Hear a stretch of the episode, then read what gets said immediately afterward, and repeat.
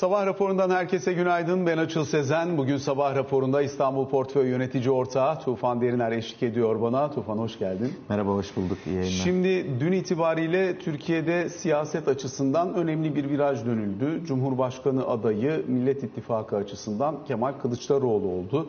E, Parti genel başkanları, bu ittifakı oluşturan parti genel başkanları Cumhurbaşkanı yardımcısı olacak. Ankara ve İstanbul Büyükşehir Belediye Başkanları Cumhurbaşkanı'nın uygun gördüğü takdirde eğer seçilecek olursa Cumhurbaşkanı yardımcısı olarak oraya özel yetkilerle donatılmış şekilde Cumhurbaşkanı yardımcısı olacak. Eğer Cumhurbaşkanı seçilirse parti ilişiği kesilmiş olacak. Dolayısıyla parlamenter sisteme geçiş içinde bir yol haritasıyla hareket edeceğini anlıyoruz Millet İttifakı'nın. Cumhur İttifakı açısından zaten tabloda bir soru işareti yok. Cumhurbaşkanı Recep Tayyip Erdoğan'ın liderliğinde seçim kampanyasına doğru gidiliyor. Bundan sonraki süreç özellikle 14 Mayıs tarihine kadar hakikaten e, tamamen seçimle yatıp kalkacağımız bir döneme girdiğimizi gösteriyor gibi duruyor. Piyasa gözüyle baktığında bu ortamı nasıl yorumluyorsun? Nasıl bir iki aylık periyot bekliyorsun? Evet şimdi şöyle artık seçimin sonucunda aşağı yukarı ne çıkacağını tahmin edebiliyoruz. Yani sonuçta iki tane seçenekli bir seçime doğru tarihin belli olduğu yani belirsizliğin artık ortadan kalktığı bir duruma doğru gidiyoruz. Yani sonuçta e, uzun süredir bizi yöneten e, iktidardaki partinin nasıl yöneteceğini bundan sonra hani borsanın aşağı yukarı ne olacağını bundan sonraki süreçte bunları zaten son dönemde hepsini zaten aşağı yukarı gördük. Şimdi yeni olan şey bu kadar geniş tabanlı gelen bir yeni bir hani birleşimin nasıl bir etki yaratacağı.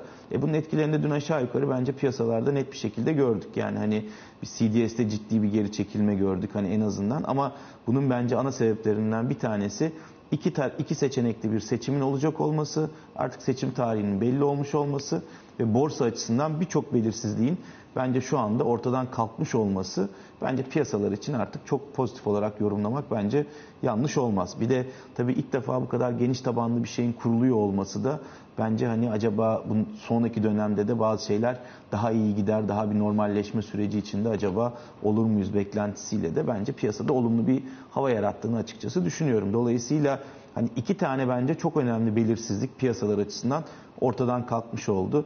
Birisi hani bir öbür taraftaki ittifakın geniş tabanlı olarak artık net olarak kurulmuş olması ve seçiminde artık 14 Mayıs'ta hani Cumhurbaşkanı da açıkladığı gibi seçiminde gerçekleşiyor olması bence borsa açısından e, çok olumlu olarak açıkçası ben karşılıyorum. Zaten seç, şeyden sonra depremden sonra da hani hep konuşulan konu acaba e, seçim olacak mı olmayacak mı konusu esasında borsanın en çok hoşuna gitmeyen e, sorunun başında geliyordu. Dolayısıyla bu iki belirsizliğin ortadan kalkmış olması ben önümüzdeki dönem açısından pozitif karşılıyorum. Peki şimdi borsa temelinde değerlendirecek olursan gırtlağına kadar pozisyonda bir yatırımcı kitlesi var.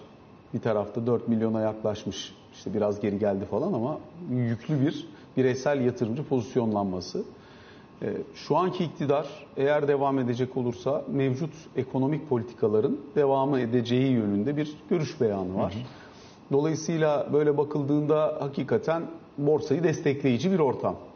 Eğer iktidar el değiştirecek olursa bu kez özellikle konvansiyonel para politikasına dönüş, bu çerçevede özellikle uluslararası portföy yatırımcılarıyla yeniden barış ve konvansiyonel para politikası çerçevesinde Türkiye'ye belli bir miktar fon akımı, azalmış olan yabancı takasının yeniden derleyip toparlaması sonuç itibariyle borsa açısından baktığında her iki senaryoda da eğer pozitif bakmak istersen bulabileceğim bir hikaye var.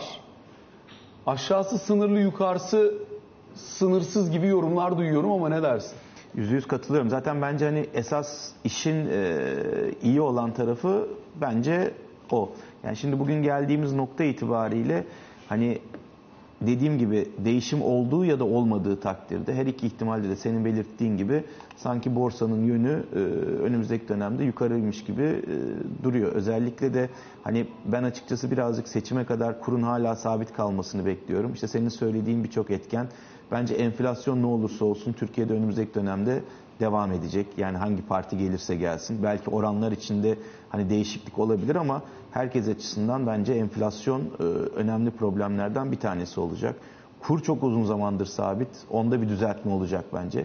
Bütün bu etkenleri bir araya koyduğumuz zaman sanki borsada senin dediğin gibi yani düşme ihtimalimizin az ama yukarı doğru potansiyelimizin yüksek olduğu açıkçası bir e, döneme doğru gidiyoruz. Yani biz burada e, seçim sonucu ne olursa olsun senaryoları ortaya koyduğumuz zaman her senaryoda hani borsanın pek düştüğü bir senaryoyu açıkçası oraya koymakta zorlanıyoruz. Burada tek farklılık belki dolar bazındaki endeksin hani nereye gideceği ve ne kadar hareket edeceği olabilir ama orada TL... da endeksin kendisinden çok doların nerede duracağı bir işte onu şey yapamadığımız için aynen öyle.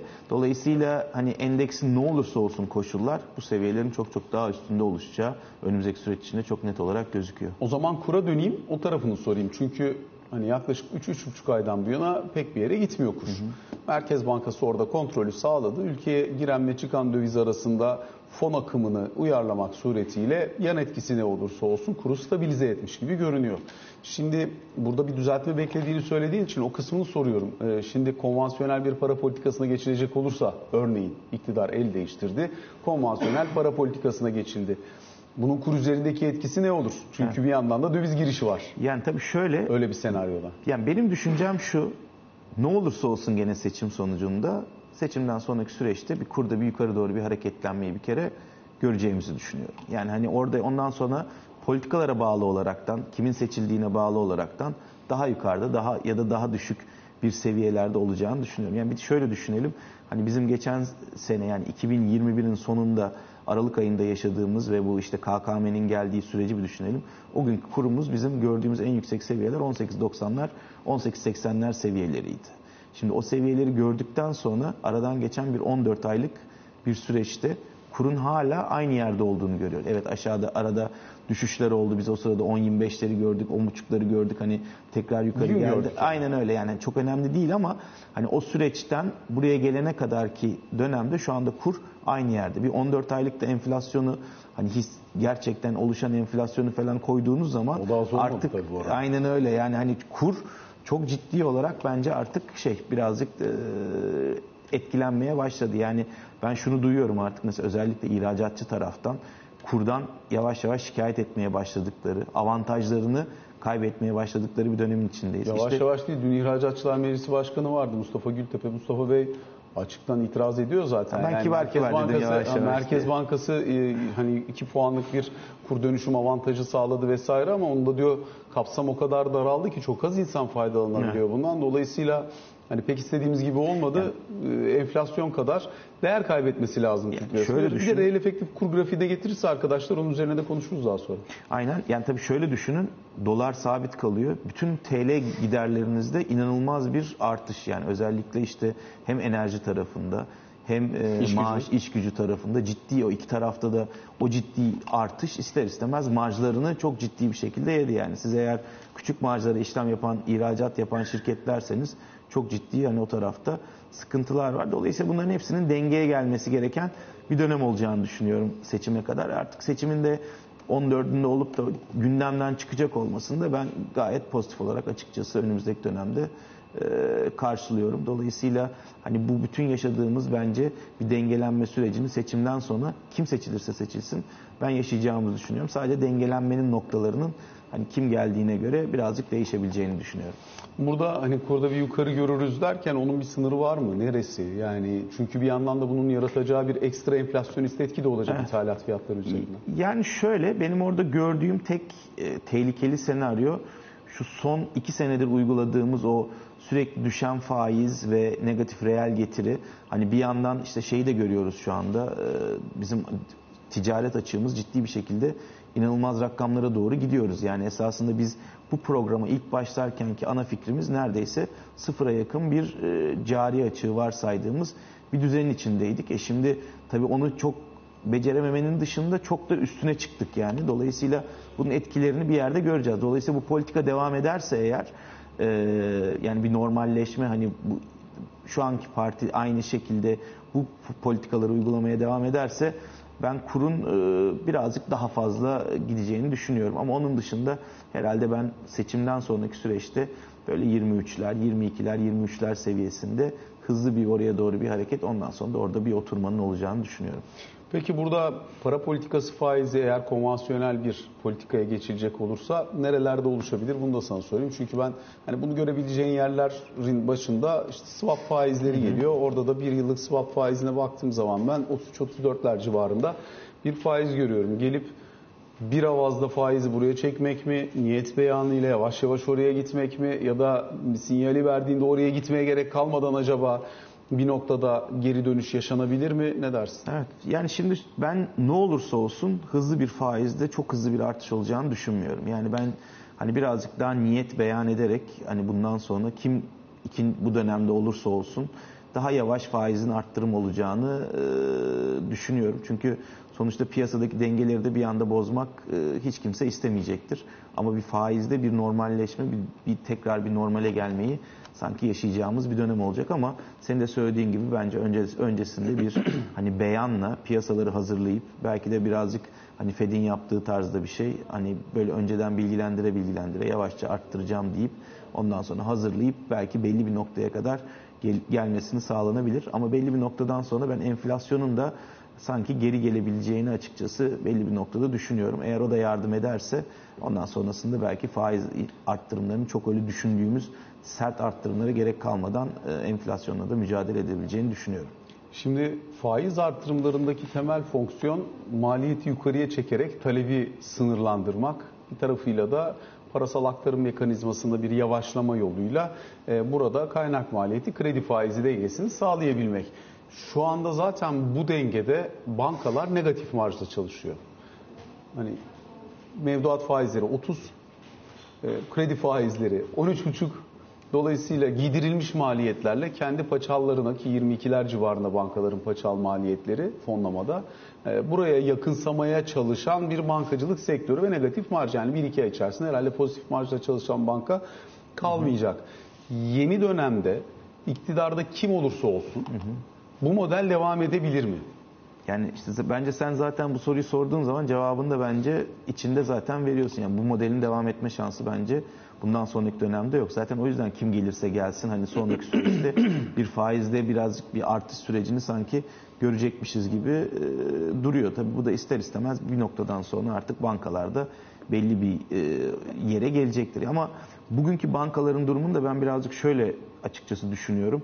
Geçmiş dönemde de oluşmaması gereken de marjlar oluşmuştu esasında. Yani çok ciddi bir karlılığı olan bir dönem oldu. Birazcık onun şeyi ama belli bir noktadan sonra da artık bir yerde bizim e, normale dönüp e, bankaların normal bir sürecine tekrar ben açıkçası seçimden sonra yavaş yavaş gireceğini düşünüyorum ama bu iki aylık süreç yani seçime kadar olan süreç böyle devam edecek. Banka bilançoları bir politika yönetim aracı. Evet. Son bir buçuk seneden bu yana böyle. Dolayısıyla bunun bankalar üzerinde yaratmış olduğu bir e, baskı var ama e, enflasyon patlayıp enflasyon endeksi kağıtlardan çok ciddi kar elde edilince bu operasyonel tarafta yaşanan soru işaretlerinin yerine e, nominal karın yüksekliğini hı hı. fiyatlamaya çalıştı piyasa daha çok. Bu arada öz kaynak karlılıkları da fena değil, bankaların evet, kötü değil.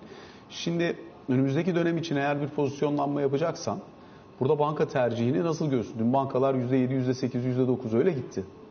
Ya tabii dünkü şöyle yani şimdi aşağı yukarı yıllık karının bir buçuk katına ya da bir buçuk katı ile iki katı arasında işlem gören bankalarımız söz konusu. Dolayısıyla şimdi gerçekten çok ucuzuz. Yani hani böyle bir değerlemenin olduğu bir nokta. Evet bugün belki negatif e, marjlarla çalışıyorlar. Hani geçmiş dönemdeki yani 2022'deki karlarını bu dönem belki bankalar yansıtma konusunda hani birazcık daha zorlanacaklarmış gibi duruyor ama ben hep şunu söylüyorum. Yani geçtiğimiz son 6-7 senelik süreç içinde neredeyse kaç tane değişiklik oldu, kaç tane çıkan kural değişiklikleri oldu. Kural değişikliklerinde işte cezalar, şunlar bunlar bankaların hep yaptığı çok güzel bir şey var. Her seferinde buna çok iyi adapte olup bir şekilde para kazanmanın yolunda buluyorlar. Ben bundan sonra da açıkçası bulacaklarını e, düşünüyorum. Ve bundan sonraki süreçte de hani e, bankalar dün evet çok ciddi prim yaptı. Ben birazcık da önümüzdeki dönemde bankalardaki primin e, oluşabileceğini açıkçası düşünüyorum. Çünkü bizim Banka işimiz... alıyor musunuz? Valla dün aldık bayağı banka. Ondan sonra hani ben, hangi bankaları tercih ediyorsun? Yani dört tane büyük işte e, sonuçta büyük burada özellikle. aldığınız zaman hani bir de arada bir farklılık olmasın diye de çünkü işte ne bileyim garantinin mesela son dönemde birazcık daha likidasyonu azaldı.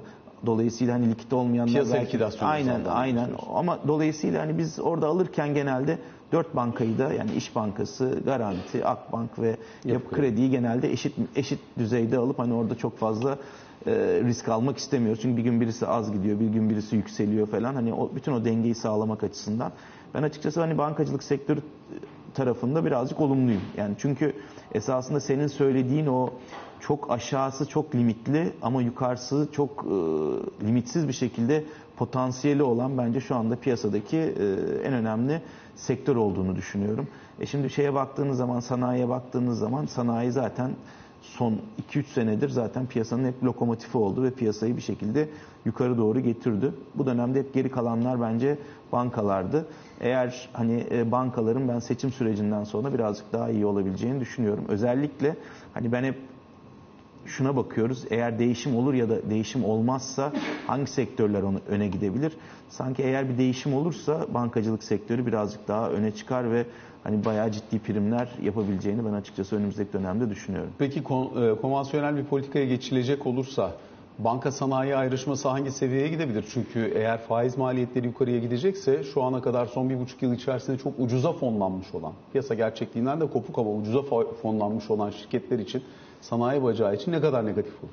Evet yani tabii ki de negatif olur ondan sonra ama bir tek belki orada hani bence gene bir şey temasının geleceğini düşünüyorum. İşte bu ihracat yapan şirketlerin temasının tekrar bir en azından 2023'ün böyle ikinci yarısında tekrar o temanın işte benim bahsettiğim o kurum yukarı gidişinden dolayı bir hareket olabileceğini açıkçası orada düşünüyorum ama sonuçta faizlerin yukarı gitmesi tabii ki de sanayi tarafındaki şirketlerin bu yarattığı bugüne kadar karlarda birazcık etkileşim yaratacaktır diye düşünüyorum. Seçime kadar bankalardaki alım iştahından biraz bahsedecek olursak bono bacağı için söylüyorum. Ee, Bankaların bir hedefi var. Konulmuş olan bir hedef. %60'ın üzerinde bilançolarını Türk lirasına dönüştürme hedefi. Bu bağlamda öyle ya da böyle bankalar bir formül bularak e, bir şekilde bunu çevirmeye çalışıyorlar. İşte önce TL kur korumalı mevduat tarafında eğer pozisyonlanmış bir yatırımcı varsa ve faizi çok düşük kaldığı için e, tercihini değiştirecekse bunu düz mevduat yapıp 30'a taşımak yerine 11,5'tan yapmaya çalıştıkları şey e, Merkez Bankası karşı taraflı kur korumalı mevduata geçip 21-22 buralarda bir faizle en azından tutmaya çalışmak. Merkez Bankası son yaptığı düzenleme ile bu konuda haberini de biz yapmıştık daha önce ama son düzenlemesi de geldi bunun. Diyor ki bunu TL dönüşüm payına saymayacağız bundan sonra. Dolayısıyla bu iki aylık periyod içinde hem kaynak maliyeti açısından bakıldığında ne değişebilir hem kur korumalı mevduata ilgi açısından ne değişebilir? Zira orada KKM tarafında da işte opsiyonlu kur korumalı mevduatlar, orada bankalara verilen çeşitli sözler, bu sözlerin tutulup tutulmaması vesaire gibi çok fazla soru işareti var. Ee, Şu an geldiğimiz noktayı hem kaynak maliyeti açısından bankalar adına hem de kur korumalı mevduatın geleceği adına nasıl görüyorsun? Ya tabii şimdi kur koruma çok enteresan. Yani bankalar bunu e, bir şekilde hep kullanılması gerektiği şekilde kullanıyorlar. İşte bu çıkan kararlarda e, işte bankalara uygulanabilecek olan e, cezalar, bütün bu gelenlerin hepsinde sonuçta KKM önemli bir enstrüman oldu ve bundan belki de kaçınmanın en e, önemli yollarından bir tanesi oldu. İşte senin de bahsettiğin gibi birçok KKM'yi yapış şeklinde birçok e, bankalar yaratıcı birçok uygulama esasında uyguladı. Dolayısıyla hani bu süreç içinde esasında dövize olan ilginin birazcık azalmasına rağmen KKM tarafında bir azalmanın olmadığını da açıkçası e, görüyoruz. Yani dönem dönem evet çalkalanmalar oluyor hani rakamlarda ama sonuçta hep yukarı giden yani yukarı seviyelerinden çok da aşağı gelmeyen bir e, şu anda bir mevduat durumu var o tarafta. Dolayısıyla hani ben o taraftan açıkçası seçime kadar böyle çok e, çözülmenin ya da başka bir şeyin olacağını ya da çok tekrar oraya bir büyümenin oluşacağını açıkçası o tarafta çok fazla beklemiyorum. Yani artık hani bu süreç birazcık daha beklenecek. Zaten herkes bence hazırlıklarını hep seçim sonrasına doğru hani oradaki pozisyonları nasıl alacağına doğru yapıyor. Çünkü seçime kadar aşağı yukarı ne olacağını da tahmin edebiliyoruz. Yani kur sabit kalmaya devam edecek. Faizler bu seviyelerinde olmaya devam edecek. E burada bir tek oynak ve tam ne olacağına karar veremeyeceğimiz esasında bir tek borsa kalıyor geriye. Dolayısıyla hani bu tarafta faiz tarafında duran paraların ben önümüzdeki dönemde çok fazla hareket edeceğini açıkçası düşünmüyorum. Yani burada artık bunların ne olacağını, bu KKM'nin neye dönüşeceğini, bütün bunları bence birazcık seçimden sonra konuşacağımız e, bir süreç olacak diye düşünüyorum. Evet ama bir buçuk trilyon lirada para var. Evet çok ciddi bir para Sonuçta o paranın geleceği ne olacak? O para yani çünkü bu artık önemli bir bölümü de e, Merkez Bankası karşı taraflı işlemlerde dövizini getir. Karşılığında KKM al işlemleri. Hani buradan bir çıkış stratejisi konuşmanın zamanı mıdır? Çünkü öbür taraf hazine karşı taraflı işlemler zaten kendi kendini yok ediyor. Yani orada faiz sınırı kaldığı için kimse 11,5 faizle Tabii, parasını orada bırakmıyor düz 30 varken. Ama tabii şunu unutmamak lazım. Sonuçta güven ortamı oluştuğu zaman esasında İhtiyaç kalmayabilir ihtiyaç kalmayacak. Yani dolayısıyla bütün konumuz benim zaten hani bunu seçim sonrası bakacağız dememin sebebi ondan sonra uygulanacak politikalar ne olacak ve nasıl karar vereceğiz. Yani güven ortamı oluştuğu zaman o kadar rahat bu paranın çözüleceğini göreceğiz ki yani hani herkes evet çok büyük para orada biriken hani bu bir esasında sistematik bir risk yaratıyor mu ileriye dönük olaraktan yaratıyor olabilir ama eğer seçim sonrasındaki süreçte güven ortamını biz yakalayabilirsek o paranın çözülmesi çok kolay olacak diye düşünüyorum. Ama bu arada kurda bir yukarı bekliyorsan sonuçta oradaki E son- 1,5 trilyon liranın bir kur farkı ödemesi Bir de olacak. kur farkı bir ödemesi yani bütçe artık zaten hani son dönemde bütün bu gelişmelerle beraber bütçenin durumu zaten hani açıkçası esas en parlak olmayan yerlerden bir tanesinin ben orası olduğunu düşünüyorum. Dolayısıyla oradaki baskıları oradan gelecek rakamda birazcık daha arttıracaktır ama artık bu hani e, bu dönemin içinde e, olan bir maliyet olarak üstlenmek zorunda kalacağız. Peki sen yatırımcı olarak seçim için bir fiyatlama, bir portföy oluşumu gerçekleştirecek olsan, yukarı potansiyelini gördüğünü söylediğin borsaya mı, yoksa yükseliş potansiyeli bir miktar bir yukarı yapacak dediğin döviz tarafına mı daha fazla yönelirsin? Nasıl bir dengeyle gidersin? Yani tabii şöyle çok uzun zamandır hep aynı portföy esasında korumaya devam ediyoruz. Yani bence Eurobondlar bir kere şöyle düşünelim. İşte dün mesela nasıl CDS'lerde bir geri gelme oldu. Yani bütün bu stres birazcık ortadan kalktığı zaman bence CDS'lerde de bir geri gelmeyi göreceğiz. E bu ister istemez Eurobondların fiyatlarına olumlu bir yansıma yaratacak. E bir yandan da Eurobondunuz olduğu zaman dövizde de oluyorsunuz. Dolayısıyla hani ben böyle çok net bir şekilde %50 Eurobond, %50 de hisse senedi diyorum yani hani bundan sonraki süreçte. Eurobond'un kendisini mi yoksa vergi avantajı vesaire fonunu Yani mu? tabii o artık şeyin yatırımcının hani e, piyasaları bilme tarzına ve yapılanmasına bağlı olaraktan fonlar da tabii ki de olabilir. Ama onun dışında hani e, Sen bilen olarak Eurobond'un ya kendisini tercih kendisini alabiliriz belki daha kısa vadeli. Hani bu dönemde riski daha azaldığımız. Hani bu tarz fonlar da var açıkçası. Hani o tarz bir şey e, yapılabilir. Dolayısıyla herkesin kendi şeyine göre, e, konumuna göre bunu değerlendirmesi lazım. Yani eğer şeyin altında kalıyorsanız, ne bileyim beyannamenin altında kalıyorsanız hani o zaman belki almak daha doğru olabilir ya da fonları kullanmak. Yani çok aralarında çok büyük fark olduğunu ben açıkçası e, düşünmüyorum. Her iki yöntemde uygulanabilir. Hatta belki aynı yatırımcı bir kısmıyla fon, bir kısmıyla Eurobond'un kendini de alabilir. Yani hani çok etkisi olan bir durum Tabii olacağını fonda düşünüyorum. TL'ye dönme vesaire gibi Aynen şeyler aynen. Olduğu o için şimdi bir de marjlar da çok açıldı o tarafta. Hani onun etkisi de olabilir. Ama tabii döviz döviz döviz olanlar da var o tarafta. Onları da kullanabilirler. Dövizin yoksa bugünden alır mısın? Yani tabii şöyle hani kurun da sabit kalacağını iki ay boyunca biliyoruz. E sonuçta aylıkta mevduat tarafında %2'nin üstünde bir getiriyi de e, yakalayabiliyoruz. Dolayısıyla daha birazcık daha vakti var bence yani. Seçim yaklaşırken mi alırsın? Birazcık daha seçim yaklaşırken alırım ama dediğim gibi artık buralardan da yavaş yavaş yani Eurobond'da da ben o, o paraların kazanılabileceğini düşünüyorum. Hani e, riskimizin birazcık geriye gelecek olmasından dolayı. Dolayısıyla Eurobond alacaksanız belki de beklememenin daha doğru olduğunu düşünüyorum. Hissen yoksa bugünden alır mısın? Yani yeni portföy Bugünden- oluşturmak için seviyeleri nasıl görüyorsun? Yani birazcık artık bu seviyelerden sanki tekrar alınır gibi duruyor. Yani hani bu gelişmelerden dolayı bunu söylüyorum. Artık sen işte biraz evvel seninle senaryoları çizdik. Senaryoları çizdiğimiz noktada borsanın düşme ihtimalinin çok zor olduğu bir e, senaryolardan bahsediyoruz. Fiyatlar belli bir yere geldi mi? Yani seninle burada eskiden hep program yaptığımızda çok uzun zaman belki 3 sene 4 sene tek bir şey konuştuk. Hep dedik ki burası ucuz ucuz ucuz yani hani şu anda çok ucuz değil belki ama şu anda da bence yukarı götürecek hikayelerin olduğu da bir e, piyasanın içindeyiz. Dolayısıyla buralardan sanki biraz almak e, mantıksız olmazmış gibi duruyor. Bankalar konuştuk ya mesela. Bankalarda 0.6'lara gelmişti fiyat defter değerleri. Buradan aldığın bankayı hangi değerden satmayı düşünerek alırsın? Nasıl Bence yukarı potansiyel? buradan aldığımız bir bankayı artık bundan sonraki süreçte hani acaba tekrar bir defter değerlerine e, gelir mi diye bence düşünmek gereken bir dönem içindeyiz. Hani belki de bunun da üstüne gidecek bir e, dönemde olabilir. Yani bankalarda tek çözülmesi gereken bence ana kriter konu yani problemli konu ellerindeki bono stoğu. Yani o çözüldüğü takdirde ben açıkçası ondan sonrasında daha iyi olacağını düşünüyorum. Bir de tabii Hani esas hep bugüne kadarki bankaların değerlemelerinde hep bu kadar geride olmamızın ana sebeplerinden bir tanesi hep sorunlu kredilerdi.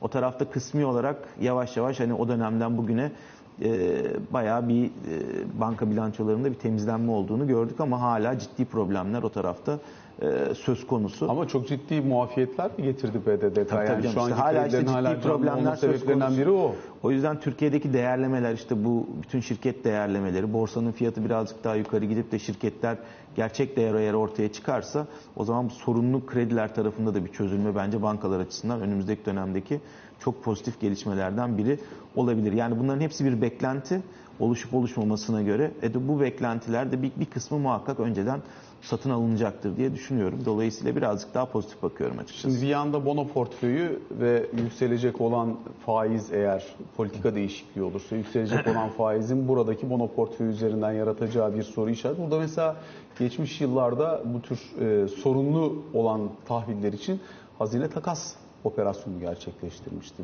Böyle bir şeyin gündeme gelmesini bekler misin? Yoksa kendi içinde bilançolarda eritir mi banka? Yani benim şöyle hani biraz bankalar hakkında olumlu düşündüğüm noktada kesinlikle böyle bir şeyin gelmesi gerektiğini düşünüyorum açıkçası seç- seçim sonrası dönemde. Hani izleyip göreceğiz. Yani güncel faizli tahville düşük faizli olan arasında bir, takas. Aynen öyle. O, o tarz bir şeyin ben olacağını düşünüyorum. Yani çünkü bu belli bir noktada sert bir faiz arttırımı da bankaların üstünde çok ciddi bir yük yaratacaktır. Şirketler de. Aynen öyle. E bu şimdi zaten bugüne kadar hani bunlar belli kurallardan dolayı alındı. E belli kurallarla da bence devletin yardımıyla tekrar belli bir noktada çözülmeli diye düşünüyorum. Şu an verilmekte olan kredilerin çoğu çok kısa vadeli ve e, hakikaten çok uygun maliyetli krediler. Eğer bulabiliyorsan, o şartları yakalayabiliyorsan alabildiğin krediler.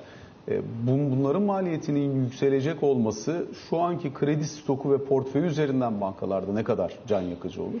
Ya ben açıkçası hani o tarafta çok fazla can yakıcı olduğunu düşünmüyorum. Yani çünkü bu dönemde çok böyle aşırı borçlu olan şirketler eğer yapılandırmaya gitmedilerse yani hani yapılandırmada evet bu tarz şirketler e, söz konusuydu ama genelde hep durumu iyi olan şirketler bu tarz krediye bence erişim sağladılar. Hatta belki çok da fazla ihtiyacı olmayan şirketler erişimini sağladı bu süreç içinde.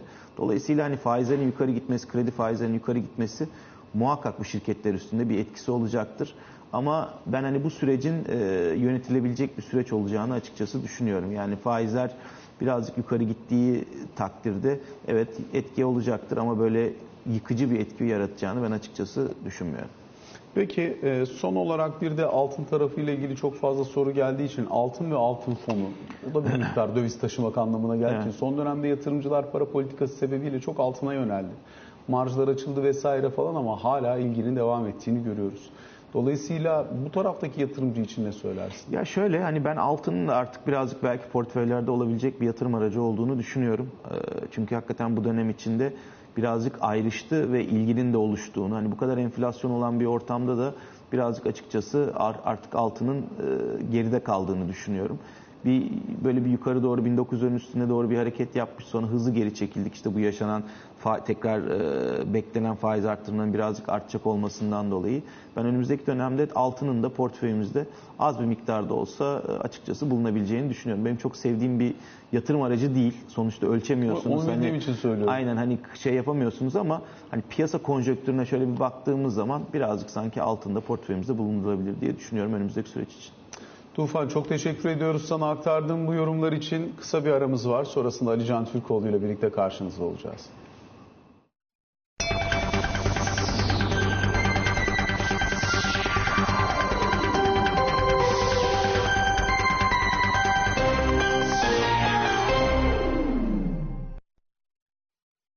Sabah raporunun ikinci bölümüyle karşınızdayız. Ali Can Türkoğlu ile birlikteyiz. Ali Can günaydın. Günaydın.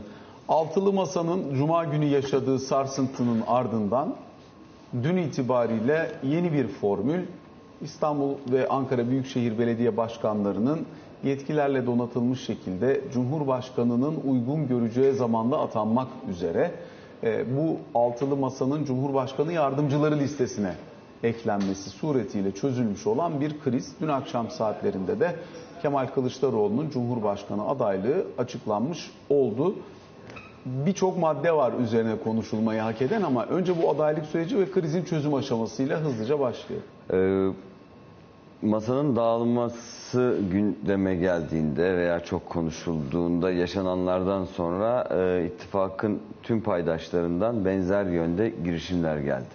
Yani sadece e, Cumhuriyet Halk Partisi'nden veya sadece tekrar masaya oturulmalı diyen İyi Partiler, Parti'den ya da diğer partilerden değil. Yani bu ittifak içerisinde olan her aktör e, masanın dağılmaması gerektiği yönünde e, hem fikrini dile getirmiş hem de e, Cuma gününden itibaren çok yoğun bir diplomasi yürütülmüş aslında. Dolayısıyla farklı formüller üzerinde de konuşuluyor.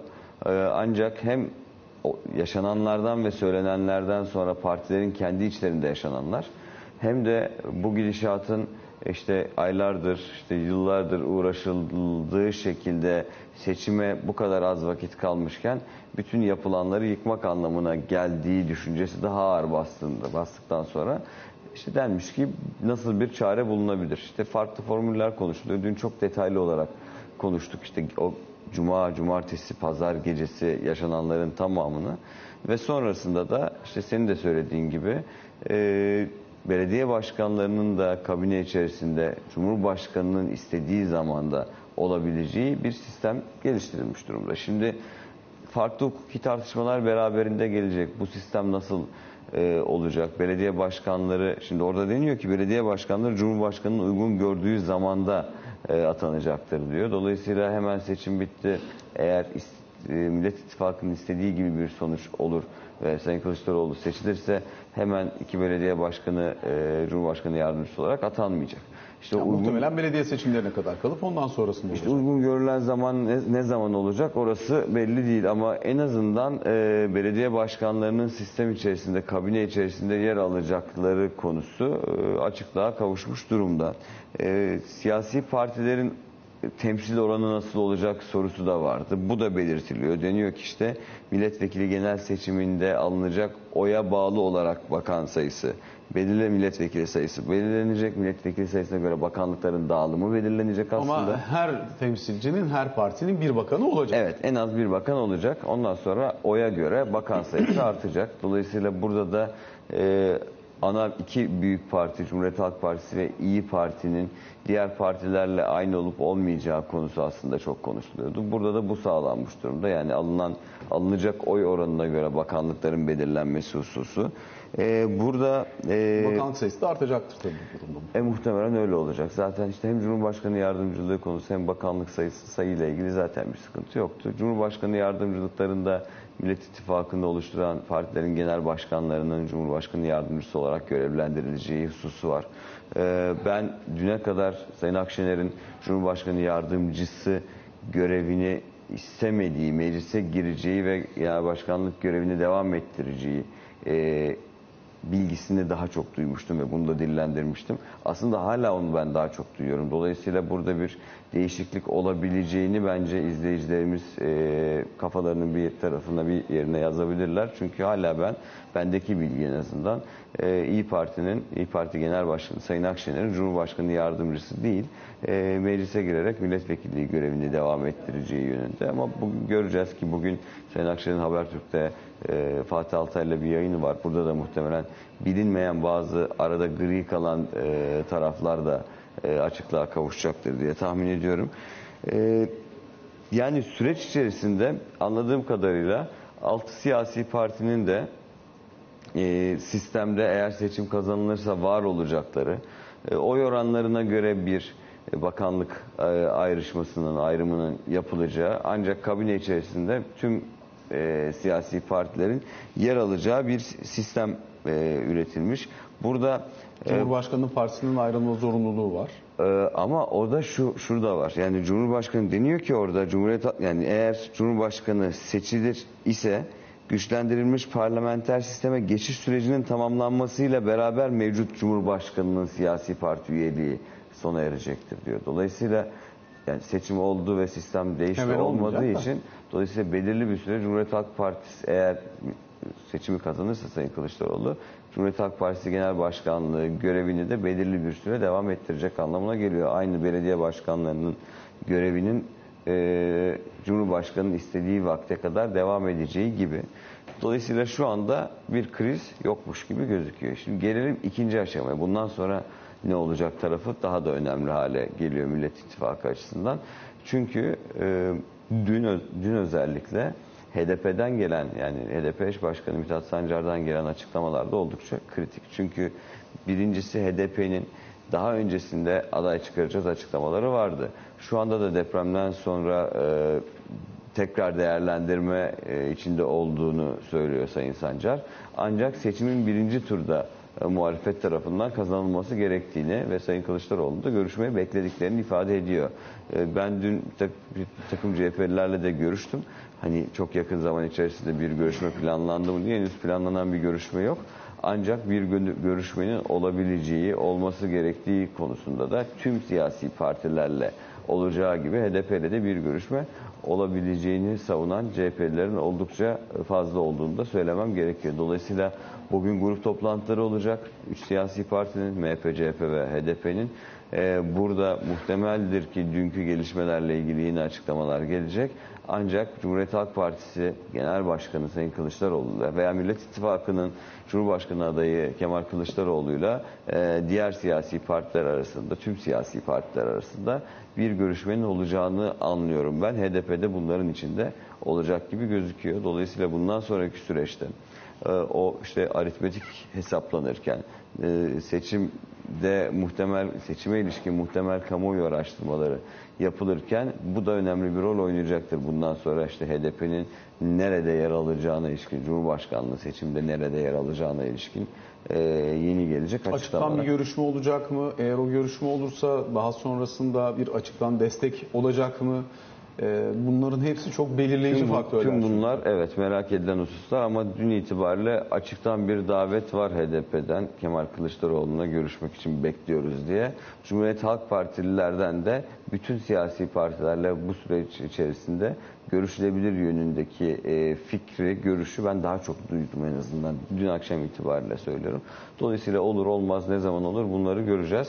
Ancak e, seçimin birinci turda kazanılması gerekiyor açıklamasını bizzat işte HDP eş başkanı dün itibariyle yaptı. Dolayısıyla e, Kemal Kılıçdaroğlu ismine sıcak baktıkları yönünde de daha önceden açıklamalar vardı. Dolayısıyla sanki o destek olabilecekmiş gibi, olacakmış gibi anlıyorum ben. Dünkü açıklamalar üzerinden konuşuyorum sadece. E, Dolayı- Şimdi hukukçuların konuşacağı bazı unsurlar olacak. İşte belediye başkanlarının süreci nasıl olacak? Göreve devam ederken aynı zamanda Cumhurbaşkanı yardımcısı olabileceklerine yönelik bir hukuki altyapı çalışmasının olabileceği söyleniyor seçim sonrası. Buna yasalar izin verir mi? Yoksa görevlerinden ayrılarak mı Cumhurbaşkanı yardımcısı olacaklar? O zaman belediyelerde belediye başkanlıkları, koltukları Millet İttifakı tarafından e, kendi elleriyle Cumhur İttifakı tarafına verilirse ki daha önceki tartışmalardan birisi buydu bilindiği gibi e, belediye seçimlerine gidilirken nasıl bir tablo oluşacak gibi soru işaretleri var. Ama e, yani ez cümle şunu söyleyebiliriz. Yaklaşık bir haftadır çok e, hareketli bir süreç var e, Ankara siyasetinde özellikle muhalefet tarafında. Dün itibariyle artık Cumhurbaşkanı'nın da kabine sonrası yapmış oldukları açık, yapmış olduğu açıklamaları hatırlarsak 10 Mart'ta yani belki haftalardır konuşuyoruz bunu. 10 Mart tarihinde seçim açıklamasını 14 Mayıs ile ilgili seçim açıklamasını resmen yapacağını dün bir kere daha söyledi Cumhurbaşkanı Erdoğan. E, Dolayısıyla artık 10 Mart'ta yapılacak seçim açıklamasıyla 14 Mayıs'ta seçime gidileceğini, Cumhur İttifakı'nın adayının Recep Tayyip Erdoğan, Millet İttifakı'nın adayının e, Kemal Kılıçdaroğlu olduğu netleşmişken başka aday çıkacak mı şu an itibariyle belli değil. Belki şu ana kadar aday olacağını açıklayan bazı isimlerin bir takım isimler lehine çekilmelerinin gündeme gelebileceği de söyleniyor gelişmeler sonrası. Ee, bir takım soru işaretleri kayboldu artık en azından takvimlendirmeyle, tarihlerle ilgili soru işaretleri.